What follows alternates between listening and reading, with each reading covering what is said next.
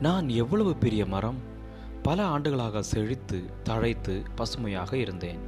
நானே பறவைகளின் கூடும் சிறு பிள்ளைகள் விளையாடும் மைதானமும் வழிப்போக்கர்கள் எனது நிழலில் ஓய்வெடுக்கும் இடமாகவும் இருந்தேன்.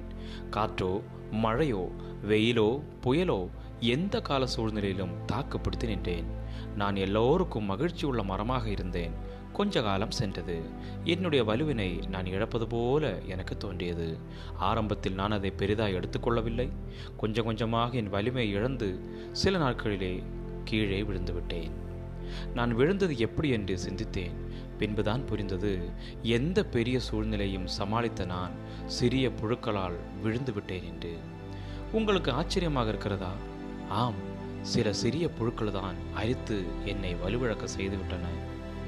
இது சிறிய காரியம்தானே என்று நாம் விடும் சில காரியங்கள் தான் நம்முடைய ஆவிக்குரிய வாழ்வை வலுவிழக்க செய்கிறது. வேதத்திலும் கூட யூதாஸ் காரியத்தை பற்றி அறிந்திருக்கிறோம். அவனுடைய விழுகை ஒரே நாளில் உண்டானதல்ல. பண ஆசை என்கிற புழு அவனை கொஞ்சம் கொஞ்சமாக கீழே விழ செய்தது. முடிவில் பிசாசு அவனை முற்றிலும் நிரப்பிவிட்டான். காரணம் ஆரம்பத்தில் அவன் சரிப்படுத்தாத காரியமே. இறுதியில் குற்றமில்லாத இரத்தத்தை காட்டிக் கொடுத்தானே என்கிற குற்ற மனசாட்சி அவனையும் கொண்டு போட்டது.